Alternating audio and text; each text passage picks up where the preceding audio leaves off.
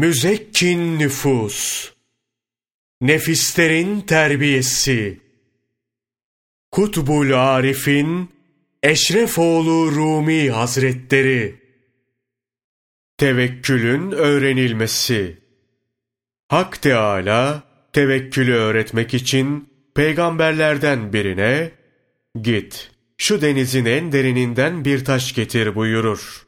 Peygamber, Hak Teâlâ'nın emriyle gider, o taşı getirip kırar.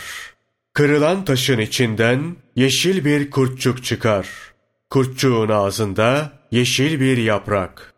Bunun üzerine Hak Teâlâ peygamberine, Ey peygamberim! Şu kurtçuğu görüyor musun?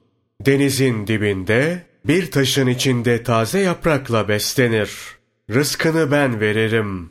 O halde sana söylediğimi yap. Bana tevekkül et.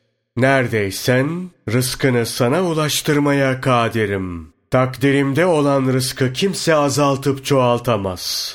Kimsenin rızkını da kimse önleyemez buyurur. Ey biçare! Bir hayvan kadar da olamıyorsun. Ne sabrediyor ne de kanaat ediyorsun. Ne Allah'ın rezzak olduğuna inanıyorsun ne de ona tevekkül ediyorsun. Halbuki hakikat şudur. İnsan tevekkül etmezse, ibadetin tadına ve lezzetine varamaz. Baykuşun ne kadar zayıf olduğunu bilmez ve görmez misin? Akşamdan sabaha Allah'ı zikreder. Sabah olunca da gider, bir köşede halvete çekilir. Allah'a tevekkül içinde haliyle meşgul olur rızkı için gam çekmez. Hak Teâlâ rızkını durduğu yerde verir. Ona her gün üç kuş gönderir.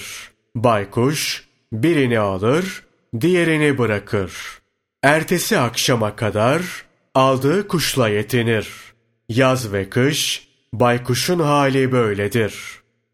İnsan olduğunu iddia edersin ama bir gün olsun nefsinden bir lokma kesip fakirlere vermezsin.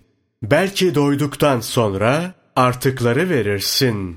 Bu artıklar güzelse bunlara da kıyamazsın. Dursun, belki sonra yerim dersin.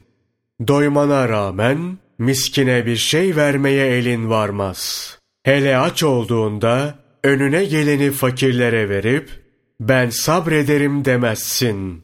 Baykuşsa ömrünü kanaatle geçirir kanaat ehli olduğundan ismi baykuş olur. Hak Teâlâ sabır ve kanaatinden dolayı ayağına her gün üç kuş gönderir.